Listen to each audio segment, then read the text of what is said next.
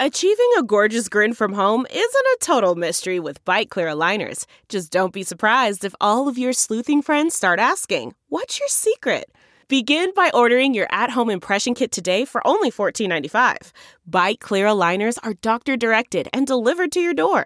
Treatment costs thousands less than braces. Plus, they offer flexible financing, accept eligible insurance, and you can pay with your HSA FSA. Get 80% off your impression kit when you use code WONDERY at Byte.com. That's B-Y-T-E dot com. Start your confidence journey today with Byte. All right, let's do best bets.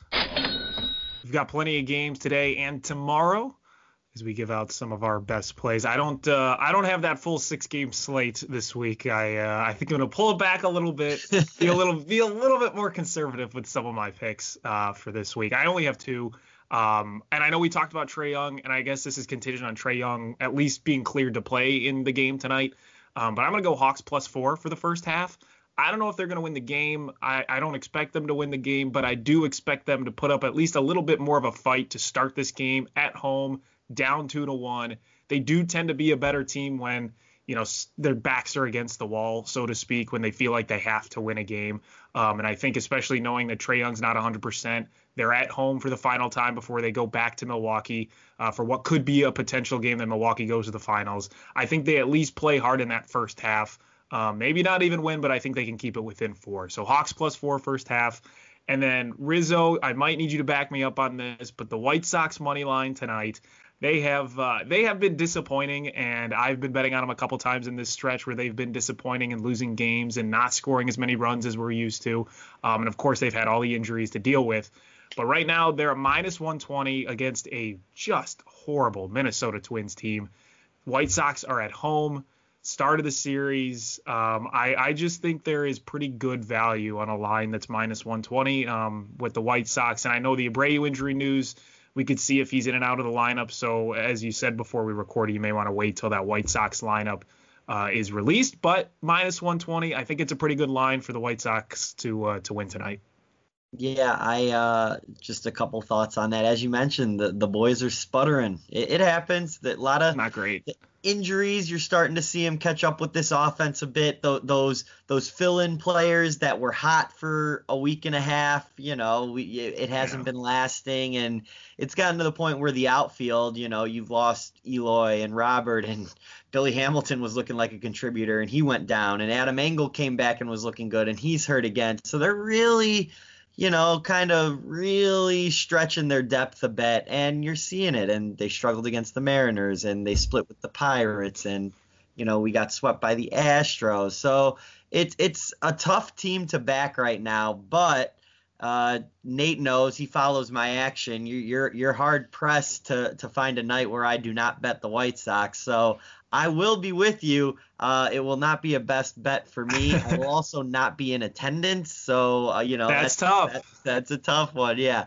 But I, I do think the Twins have been as bad and worse than the White Sox, even in this rough stretch, and they're bitten by the injury bug as well. Uh, the Sox should know how important this series is leading into the All Star break, so I think it's a good idea.